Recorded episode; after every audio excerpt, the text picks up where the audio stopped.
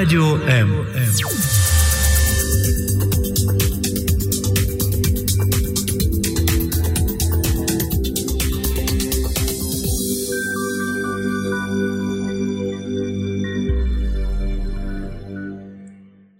такое? Неужели ваши дети заболели? Да-да-да, у них ангина, скарлатина, холерина, дифтерит, аппендицит, малярия и бронхит. Приходите же скорее, добрый доктор Айболит.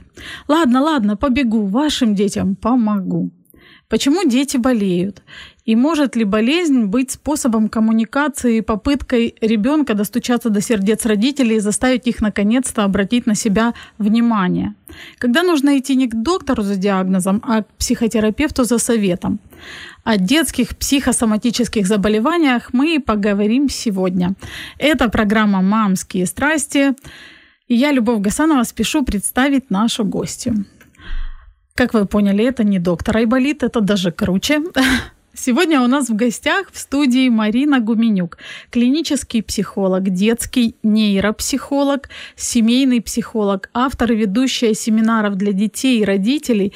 Ну и кроме того, Марина уже неоднократно была э, телевизионным психологом на разных телепроектах. Марина, здравствуйте. Здравствуйте.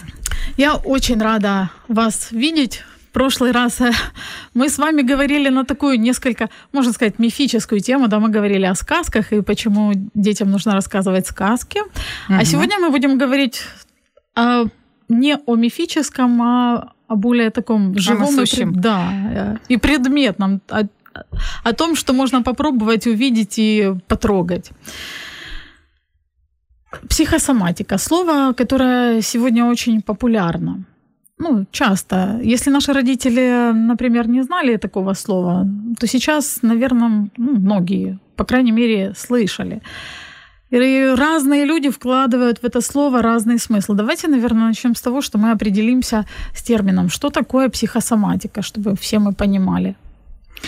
Ну, психосоматика это болезни, которые э, проявляются тогда, когда болеет, ну, будем говорить так просто, психика, то есть не выражается психика. Есть такое понятие, знаете, когда мозг молчит, говорит тело. Вот именно так проявляется психосоматика. То есть когда есть какие-то невыраженные эмоции, скрытые эмоции, подавленные, а, обязательно тело начнет говорить. А, нашему организму нужен всегда выход, да, то ли психический, если психического не существует, то есть нужен психический на какие-то реакции. Если его не существует, то, естественно, будет выражаться соматика самыми своими уязвимыми местами. То есть вот это выражение, что все болезни от нервов, оно, в общем-то, имеет под собой какое-то основание. Ну, не соглашусь, не все болезни от нервов. на самом деле нельзя игнорировать э, болезни там, инфекционного, вирусного характера, врожденные пороки, э, органические врожденные заболевания. То есть э, невозможно сказать, да, что все, естественно, от психосоматики. Вообще-то, чтобы сказать, что это психосоматика, конечно, необходимо обследование врачей для того, чтобы исключили все действительно соматические симптомы, которые могут быть там вследствие наследственных факторов, опять же, инфекционных или вирусных заболеваний. Если же это заболевание какое-то время не лечится, да, тогда стоит все-таки задуматься о психосоматике. Или часто проявляющееся заболевание, тоже нужно задуматься о психосоматике. Хроническое, да? А, ну да, понимаете, когда а, одно и то же заболевание периодически повторяется, оно, конечно, может перейти в хроническую форму. Вот, ведь дети э, не болеют, э, не симулируют болезни, а на самом деле психосоматика проявляется действительно в э, настоящем заболевании, когда ребенок его переносит и не понимая, да, почему он заболел. Да, дети болеют и все. А родители уже, в свою очередь, кстати, легче всего это пронаблюдать прежде всего родителям, потому как если мы говорим про детей, это семья. И виной всем психосоматическим заболеваниям это, как правило, семейные отношения. Атмосфера. И школа. Я еще наблюдала в своей практике, что а, в основном обращаются с а, психосоматическими проблемами к концу учебного года, к, к началу каких-либо праздников, то есть тогда, когда в школе начинаются контрольные проверочные работы. Защитный механизм, наверное, срабатывает, да, у детей? Да, ну, если говорить как бы более конкретно,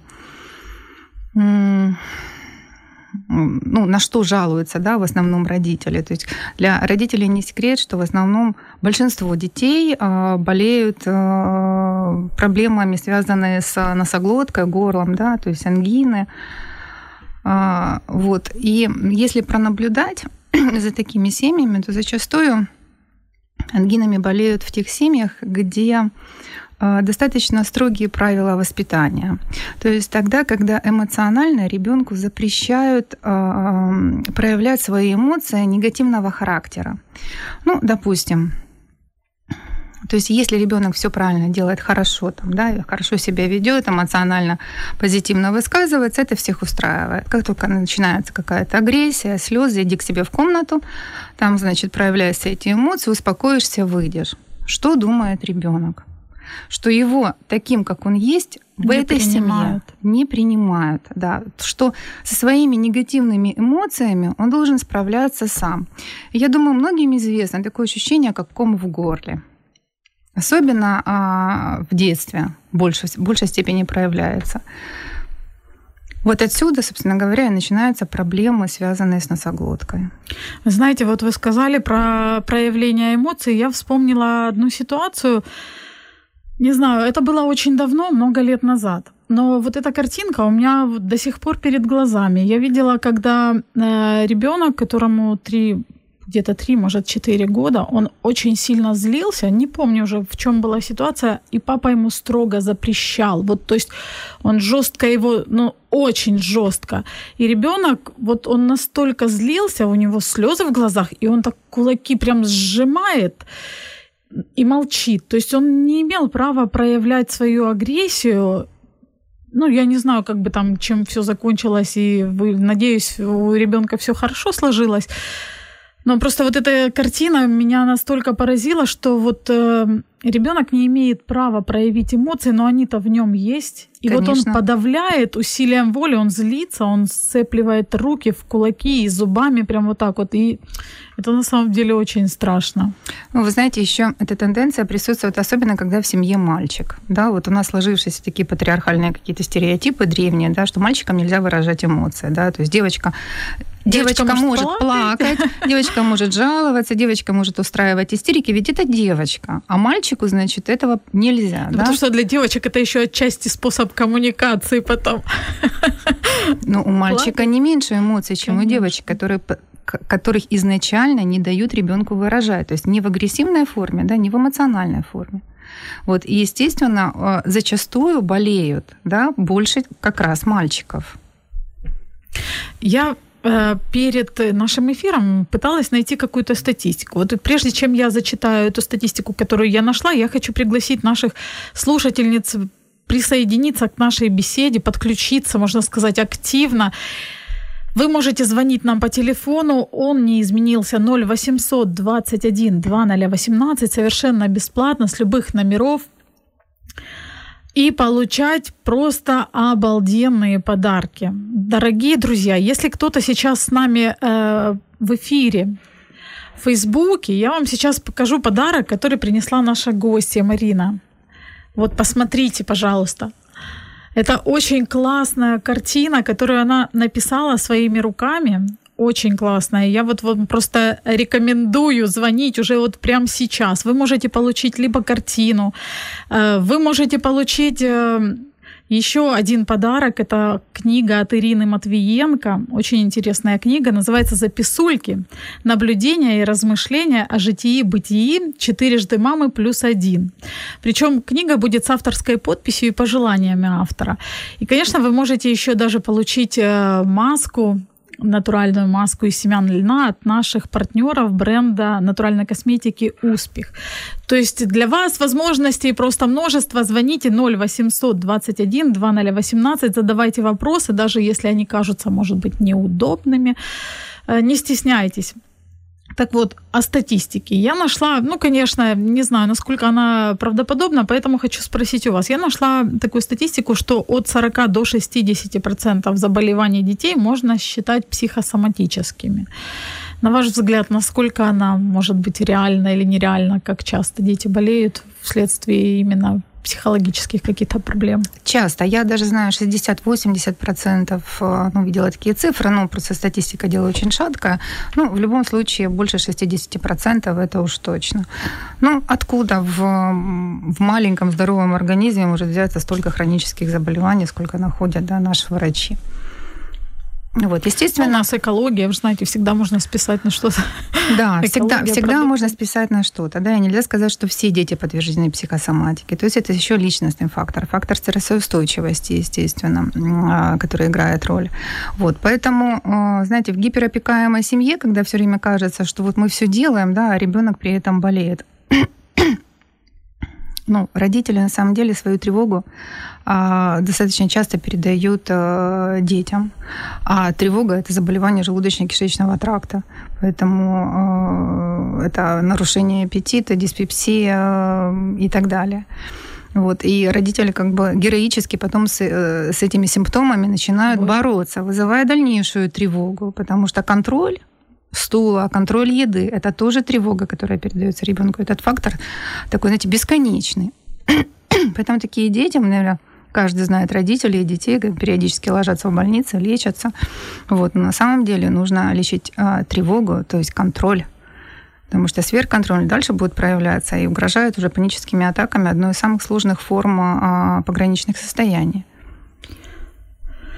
Тревога может проявляться буквально, мне кажется, с самого рождения. Да, вот когда ребенок родился, и мама уже может начинать тревожиться, тем более, что поводов у нее всегда предостаточно, и окружение, и врачи тоже, кстати, добавляют поводов, особенно по поводу кормления, там не хватает еды, давай там беспокойся, что-то делай, и вообще как ты там пупок не вовремя отпал или еще что-то. То есть э, вот эти вот э, э, ребенок подвержен вот этим влияниям буквально с самого рождения или все-таки Конечно, попозже. подвержен. Ну да, понимаете, тревожная мама не может вырастить нетревожного ребенка.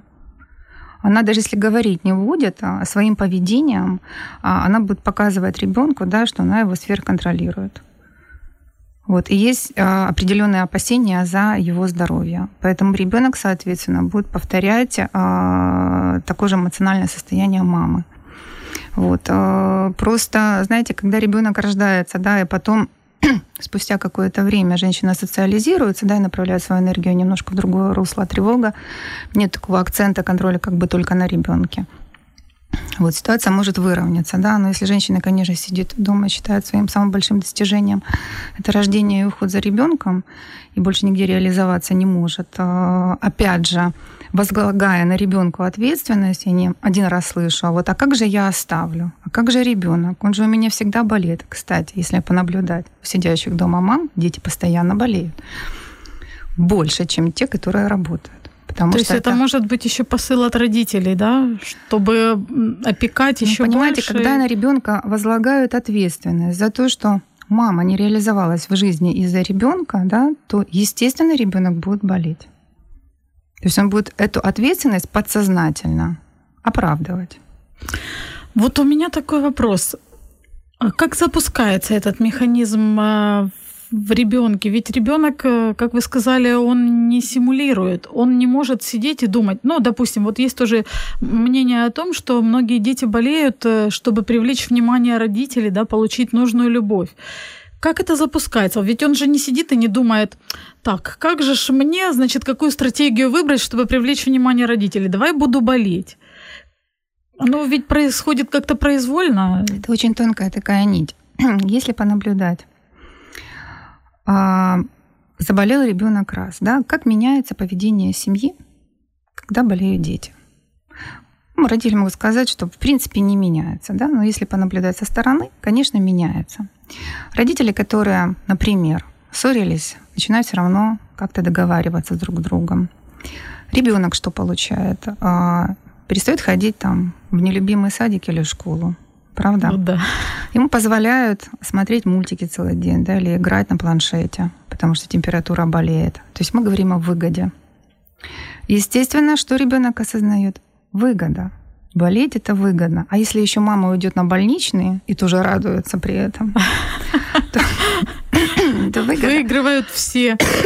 Да, то выгода, естественно, для всех. Вот, поэтому проболев так раз, да, есть определенная выгода уже от болезни. И бывает такой детский организм очень податлив к психическому воздействию. На самом деле ребенку, если даже захотеть, он может вызвать температуру тела. Вот э, зачастую, чем в школе знают об этом учителя, что ребенок может настолько себя вот накрутить психологически. Да, да, что он больной, что действительно у ребенка поднимается температура. То есть а, насколько тонкое взаимодействие психики и тела. Взрослого так не получается уже, а дети могут. Ничего вот. себе. А, аналогично в семьях, когда а, ну, допустим, какие-то конфликтные ситуации, да, и а, семью сохраняют ради ребенка. То есть ребенку опять дали ответственность за сохранение семьи. Когда все нормально в семье, родители ссорятся. Когда ребенок болеет, родители ссорятся меньше. Мало того, они начинают проявлять любовь к ребенку, которого забывают во время э, ссор, ссор и скандалов. Ребенок получает любовь. Вот это подсознательный механизм а, болезни. И я, к сожалению, ну, практически всегда наблюдаю такие семьи, там, где пытаются развестись и, допустим, не могут и сохраняют семью ради детей, приводят ребенка, потому что ребенок болеет. О том, что же делать э, в сложившихся ситуациях, как вообще болеть, э, или как родителям себя вести во время болезни ребенка, чтобы не подчеркнуть выгоду, мы поговорим буквально через несколько секунд. Ви слухаєте Радіо М. Радіо М. Мистецтво. Радіо М. Это программа «Мамские страсти», и сегодня мы говорим о психосоматических э, болезнях детей. В гостях у нас Марина Гуменюк, клинический психолог, детский нейропсихолог, семейный психолог, автор, ведущая семинаров для детей и родителей, а также и телевизионный психолог. Наш телефон 0 800 21 2018 по-прежнему мы ждем ваших звонков, звоните, не стесняйтесь, задавайте ваши вопросы, потому что тема, ну, как мне кажется, очень актуальная и насущная. Многие мамы, может быть, волнуются по поводу здоровья, скажем так, все, наверное, мамы нормальные волнуются по поводу здоровья своих детей. Не все находят причину, и даже врачи не всегда помогают. Звоните, спрашивайте, не стесняйтесь. Возможно, здесь вы найдете ответ на то, что вас волнует. Марина, вот вы сказали по поводу выгоды болезни. А как же тогда себя вести родителю, чтобы ребенку не было выгодно болеть? Адекватно. Разрешать проявлять, прежде всего, родителю как бы эмоции, да, любви по отношению к ребенку. А, не пытаться все время воспитывать. А, и давать ребенку проявлять свои чувства. Мало того, а, ну, кроме этого, делать болезнь а, как а, фактор не а, прогулять школу, там, не отдохнуть, да, а изымать, наоборот, а, вынуждать ребенка не испытывать выгоду от болезни, то есть не разрешать делать то, что не разрешают в обычное а, время. Да? И тогда ребенок будет чувствовать, что от болезни, наоборот, испытывает определенный дискомфорт. Не ходит на улицу, не ходят к нему друзья, не смотрят а, то, что там не разрешали а, раньше, не ходит э, куда-то, да, и родители могут как бы наоборот провоцировать еще эту ситуацию. Вот выздоровеешь, мы пойдем там в зоопарк, в кино, там, в цирк, куда угодно. Вот, сейчас тебе не могут прийти друзья, то есть не надо проявлять излишнее такое сверх да, внимание или сверхлюбовь. То есть чего не давали раньше, не надо это компенсировать все и сразу во время болезни. Да, понятно, что ребенок нуждается в, ну, в более теплом отношении, да, и в большем внимании, но не надо это делать через чур.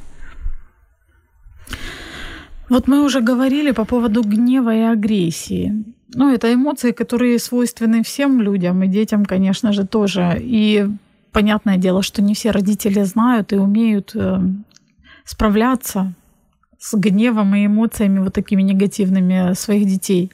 Честно говоря, я вот тоже иногда теряюсь, когда мой там малыш начинает кричать на площадке, верещать и возмущаться. Иногда вот правда не знаю, что делать. И часто мы что говорим? Там не кричи, не плачь, не злись.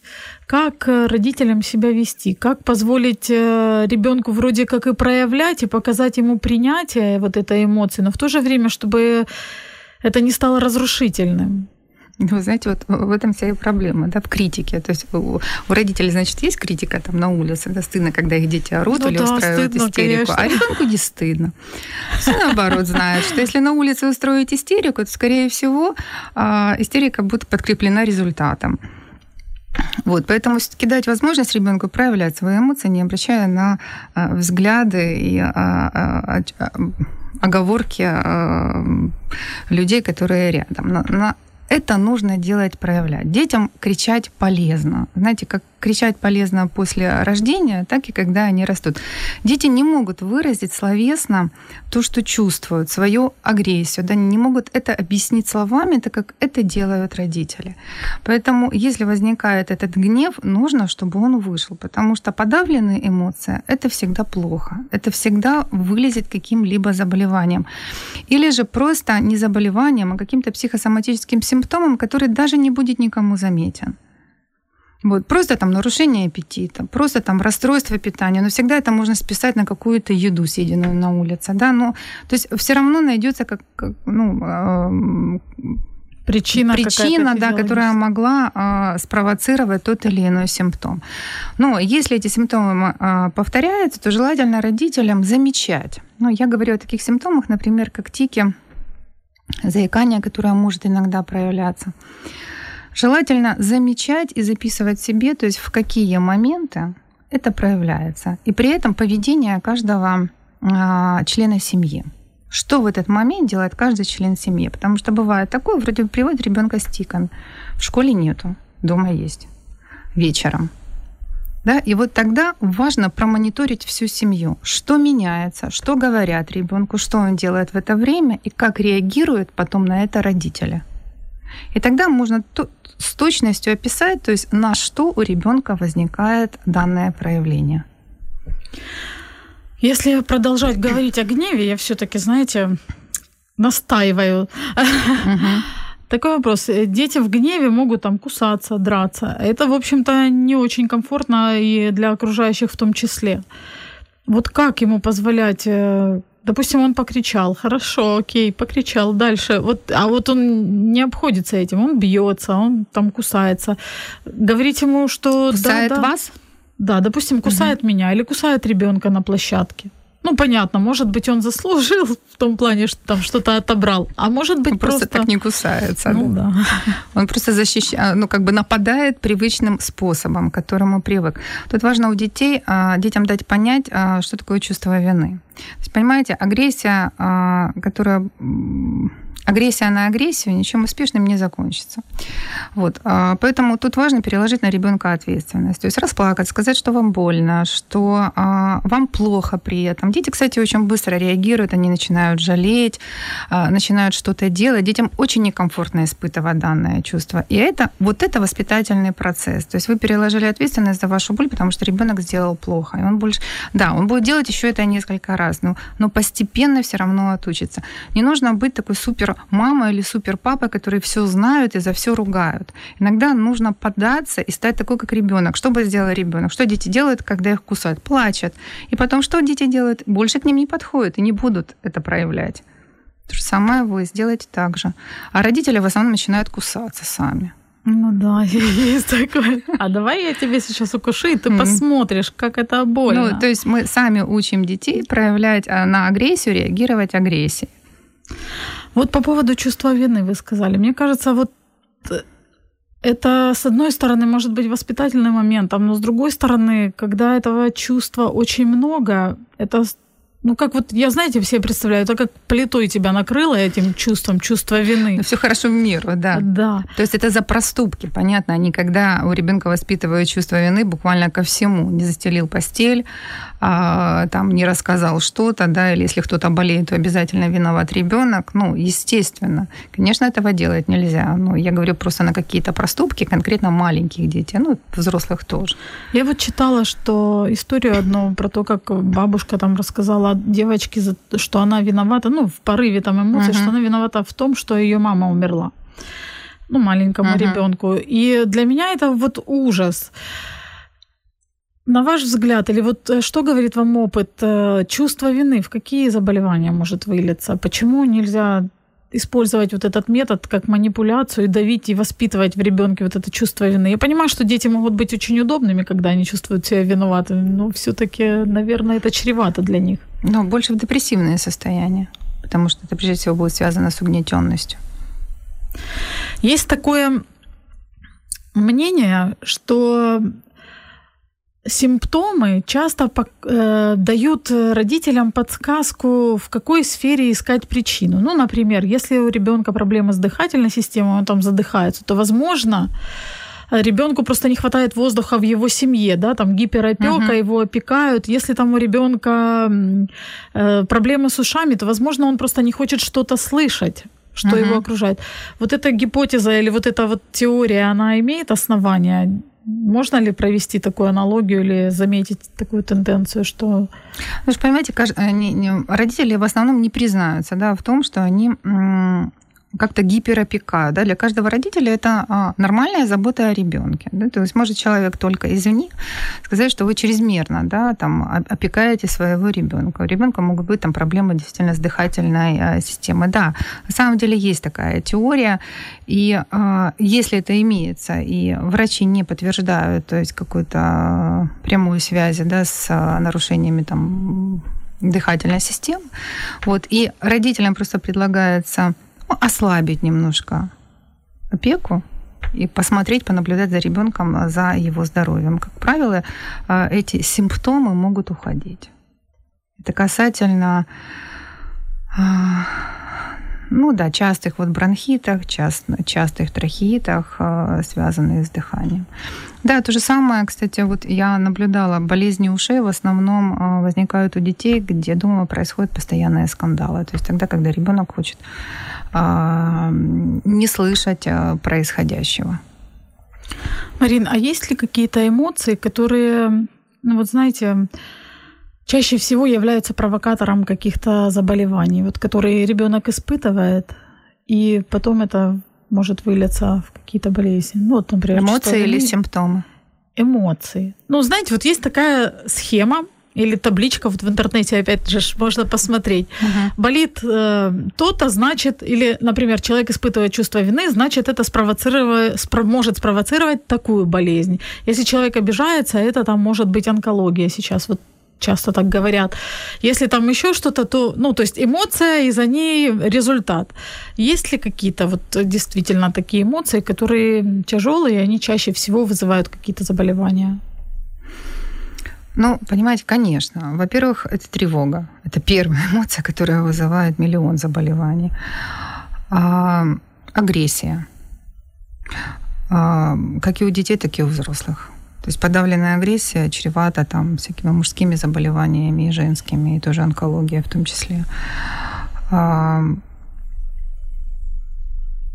ну, основные, понимаете, у нас существует, в принципе, всего 8 эмоций, из них две положительные. Это как симпатия и радость. Все остальные эмоции, они носят отрицательный характер.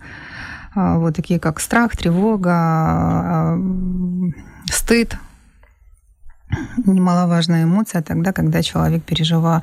Это последствия какой-то пережитой травмы. Вот. А, как часто он бывает у жертв насилия. Угу вот, состояние. И это тоже проявляется потом разными а, заболеваниями, связанные с проявлением а, своего тела. Вот тоже психосоматическими, когда могут быть разные дисфункции, связанные с репродуктивной деятельностью в том числе.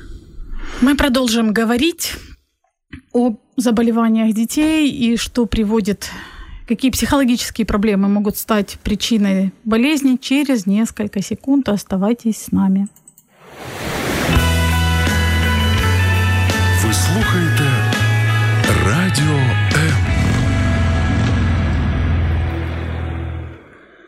Это мамские страсти, и у нас действительно страсти, потому что мы говорим на очень щепетильную, волнительную тему. Лично для меня волнительная, потому что, ну, Потому что жаль, когда болеют дети.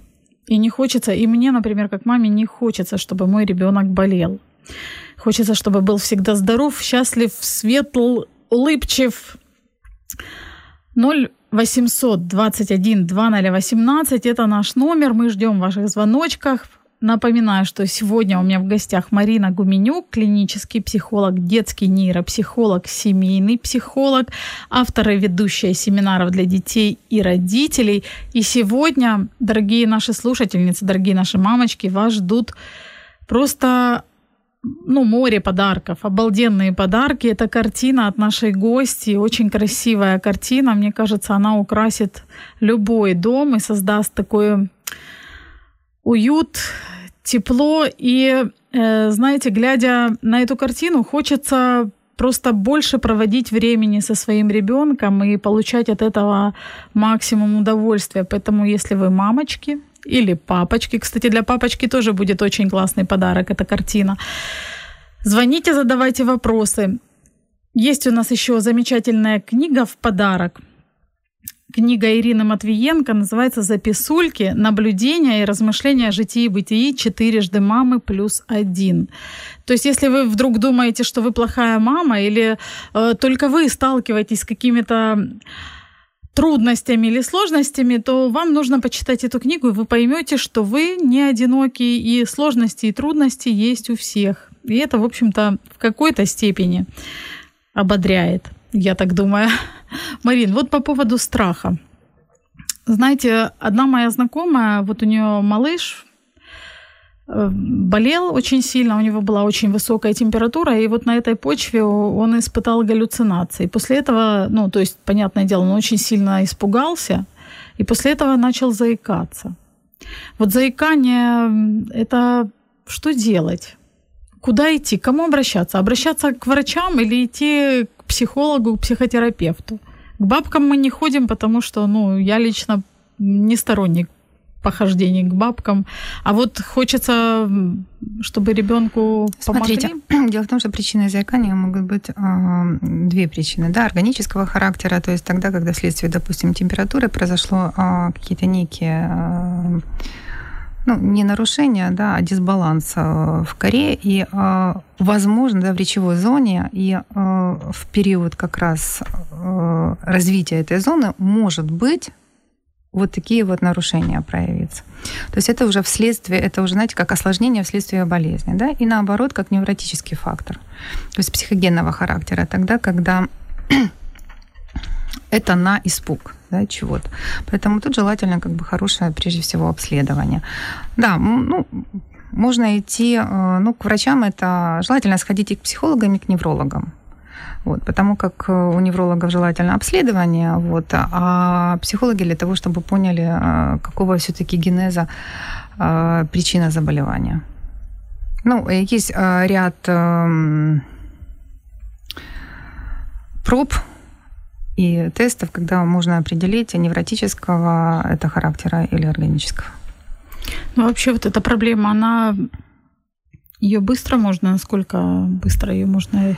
Нет, быстро ее не, не, не уберешь, да. Если мы говорим о невротических проявлениях, то это лечится не быстро, да, потому как, э, я же говорю, это, это не симптом, который возник вдруг, да, это уже последствия, а, это последствия каких-либо причин, которые на это повлияли. А, поэтому тут важно изменение всей системы семейной для того, чтобы произошло выздоровление ребенка. Ну как это может быть быстро или нет? То есть это уже привычки, сложившиеся в семье. А если а, еще семья, условно семья, да, то в семье нужно разрешать как бы глобальные их отношения, что тоже может продлиться какое-то время. Вот. Или же, когда уже нет семьи, а, опять же, и это какой-то посттравматический фактор, тоже на это нужно время. Все невротические проявления лечатся а, долго, вот, но успешно. И если, в принципе, а, применять все рекомендации, то это важно, важно, в принципе, для дальнейшей жизни. Не конкретно на вот этот симптом сейчас и сегодня, а дальше понимать, как, как себя вести, как проявлять и как уметь слушать себя и свое тело.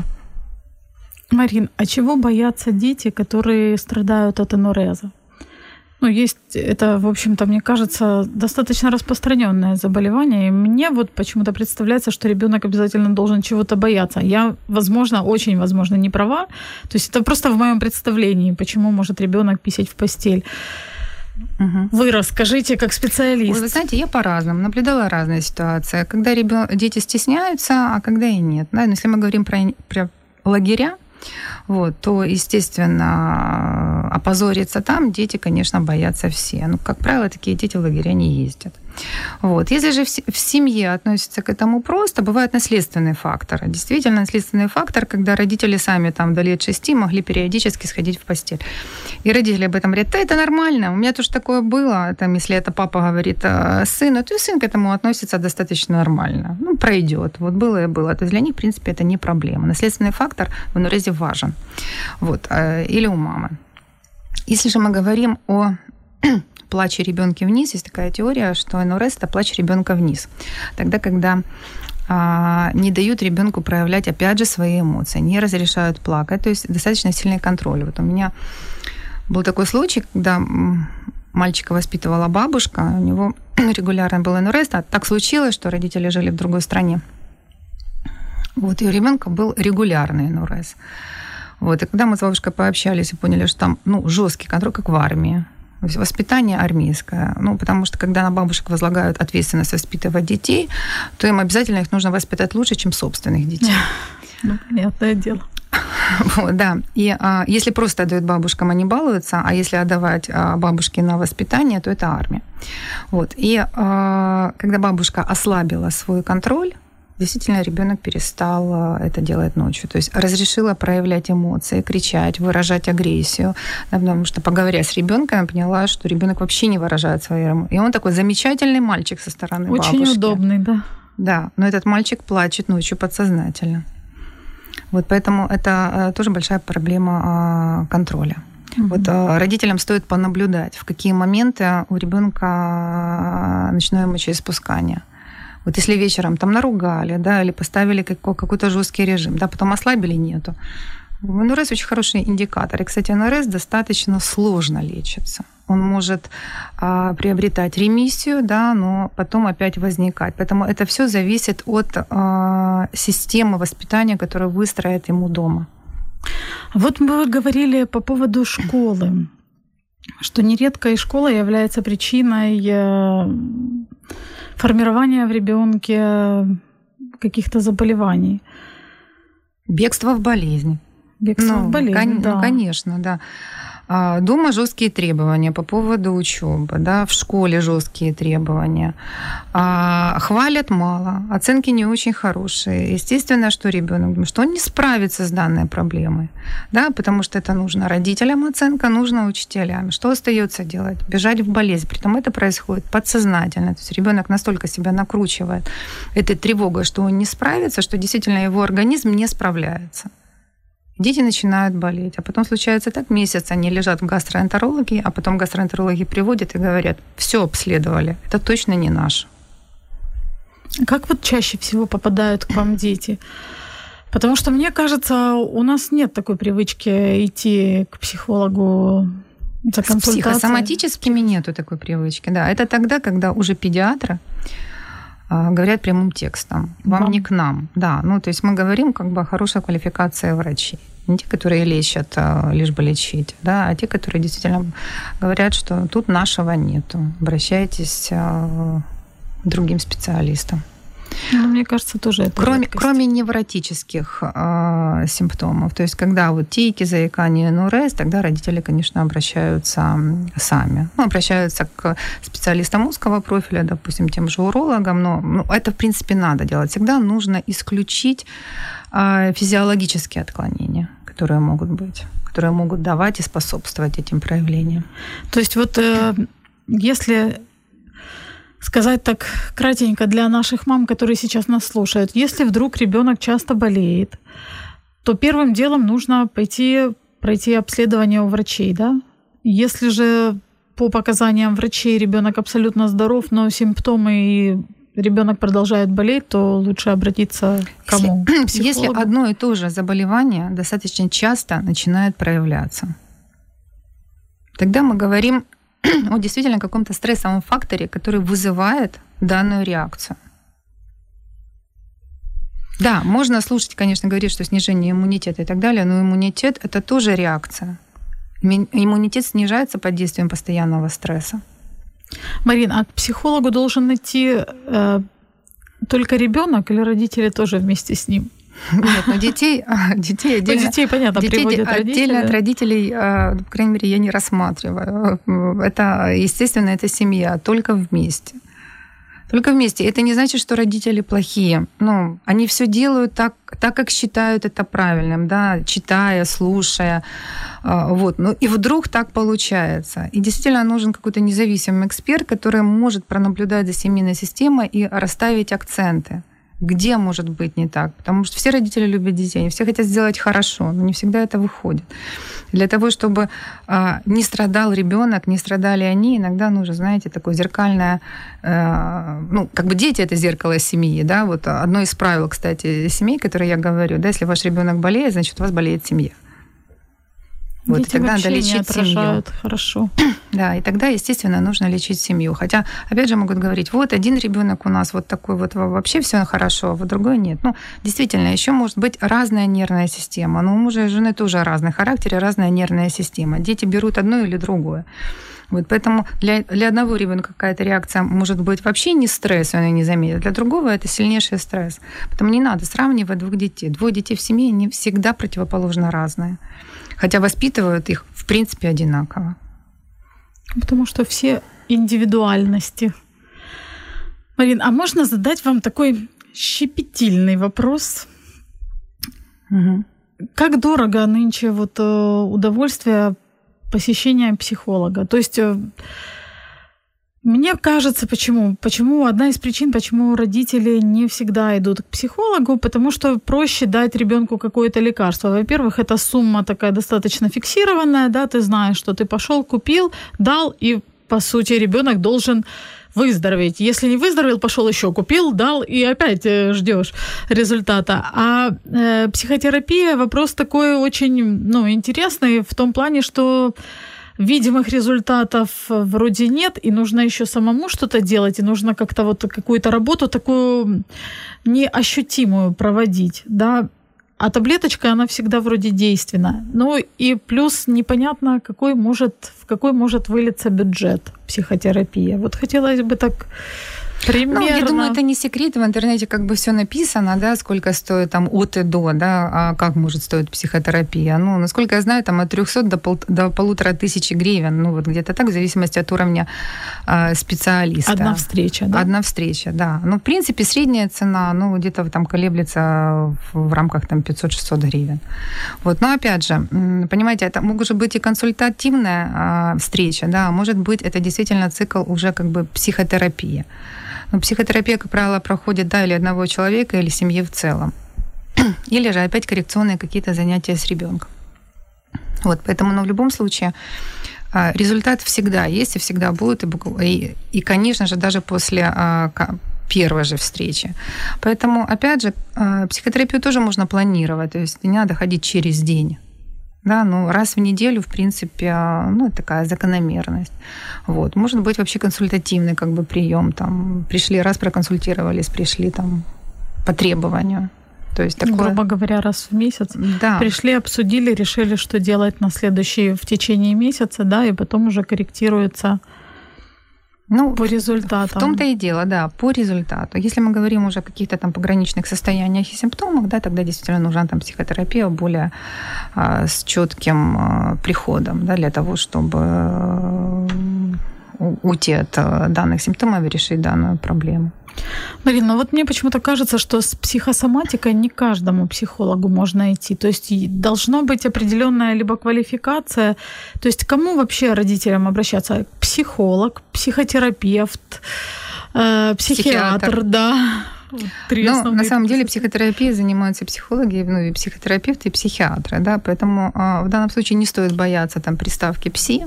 Вот, желательно, конечно, если это психолог, чтобы было медицинское образование, потому что, а, ну, э, чтобы понять психосоматику, нужно понимать, в принципе, соматику, физиологию, да, и какие бывают нарушения в ней.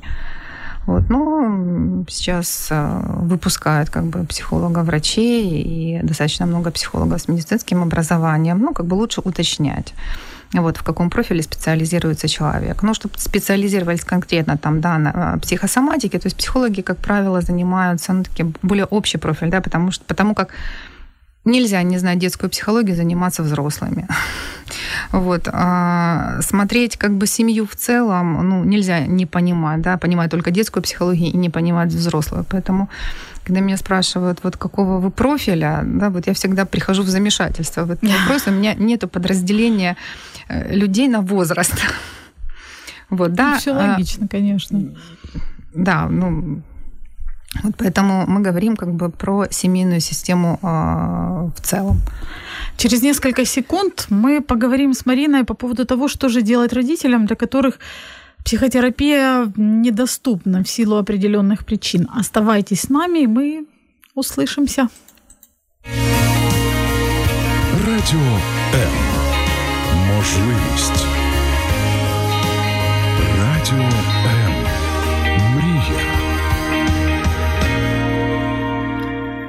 Это программа «Мамские страсти». И сегодня мы говорим об эмоциях и о том, к чему приводит подавление эмоций, каким заболеваниям и в общем, говорим о здоровье детей. 0 800 21 2018. У вас и все еще есть возможность нам позвонить и задать вопрос нашей гости. Марин, ну, в Киеве, допустим, доступность э, психологов более, так скажем, есть, в общем-то, uh-huh. есть возможности, есть даже выбор и достаточно хороший выбор. А вот в других городах с этим несколько проблематично.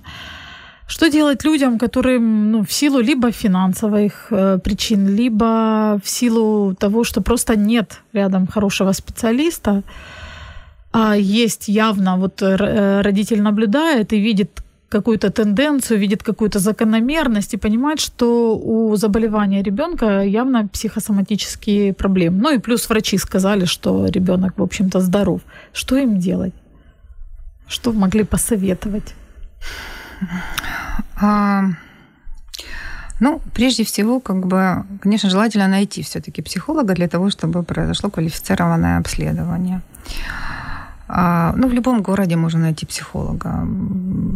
Психолога, да, но не всегда можно найти квалифицированного. Мне почему-то так кажется. Ну, знаете, в таких случаях начинают искать по Фейсбуку, вот, потому как меня часто находят э, вот, и э, пытаются спросить или получить совет. Ну, вы знаете, ну, по крайней мере, еще никому не отказала. Не всегда как бы вовремя, да, то есть пишу, когда могу, ну, и предупреждаю людей.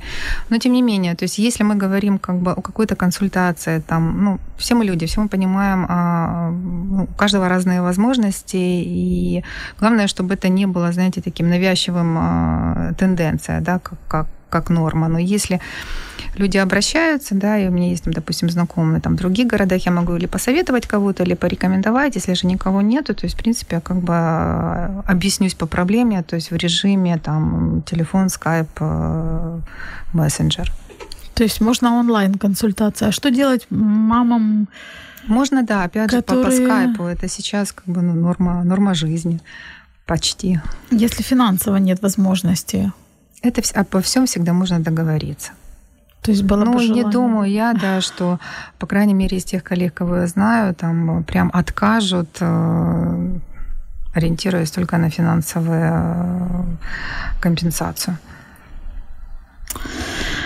Поэтому, ну да, в общем-то, если есть большое желание, возможность можно найти. Достучаться можно, вы знаете, ну, откажут, может, пару человек, не могу за всех ручаться, да, но тем не менее все равно найдутся те, кто, а, опять же, окажет помощь. Тут же опять главная причина, знаете, как не судить всех по одному. Потому что один откажет, скажут, все такие. Вот, и мне отказали. Стучитесь дальше. И Facebook вам в помощь. Помогут, да.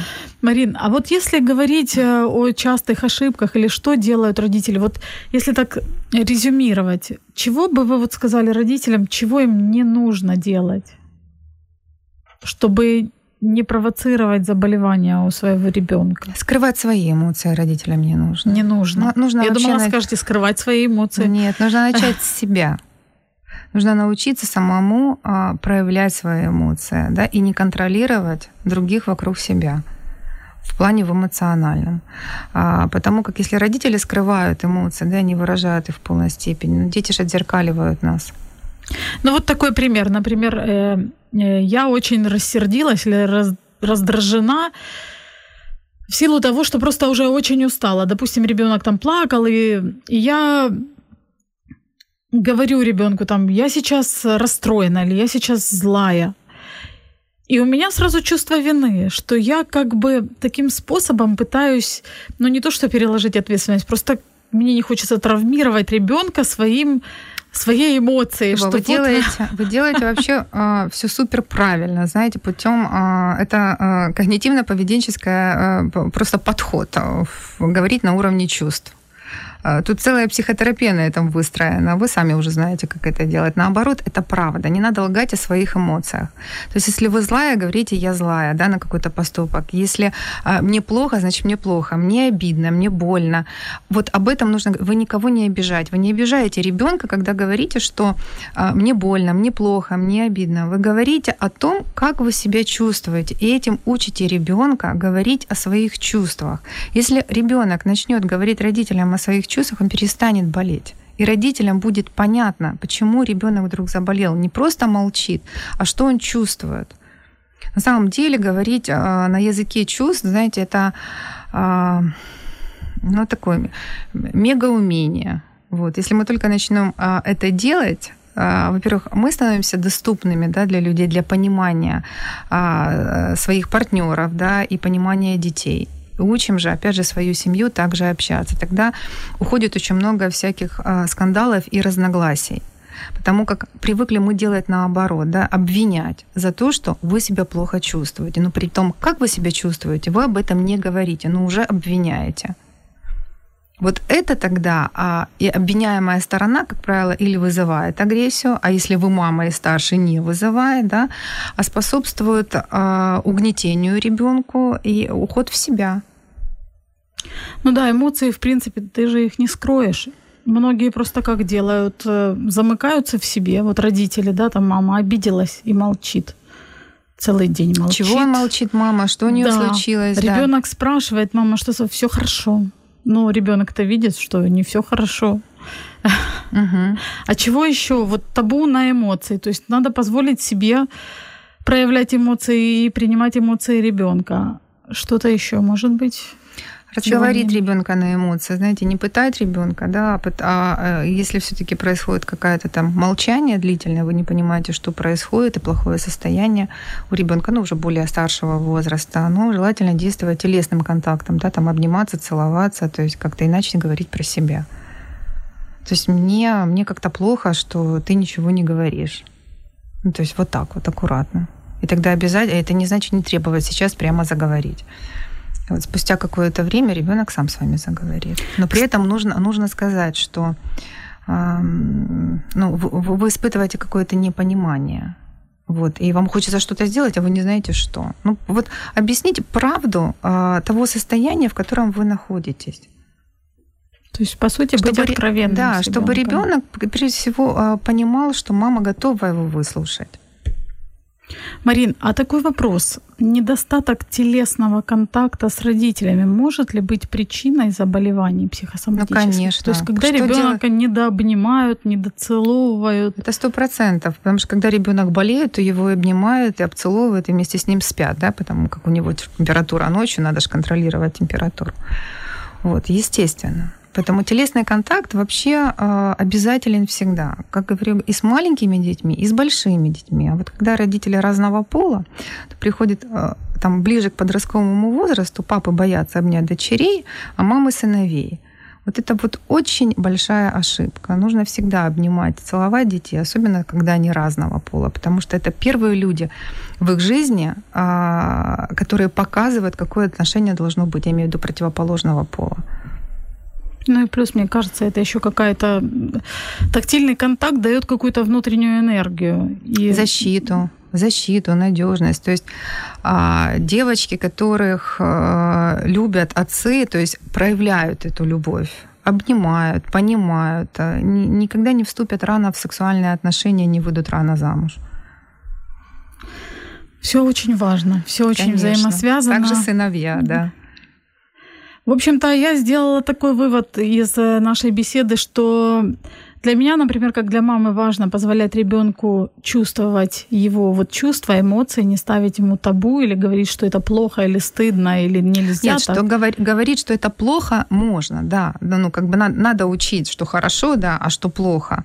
Ну, переходить дорогу на красный свет плохо. То есть Нет, я безопа- имею в виду да. про эмоции, Да, про проявление эмоции. эмоций. А, про проявление нет, да. Э, Вот, по- быть откровенной собой, э, быть откровенной и позволять себе чувствовать, и обнимать и целовать ребенка. Да. Да. Все очень просто. К сожалению, наша программа подходит к концу. Спасибо Марине, что она была сегодня с нами. Жаль, что вы не позвонили, потому что подарочки реально очень крутые. Ну а мы услышимся с вами в следующий четверг. До следующей встречи. До свидания. До свидания.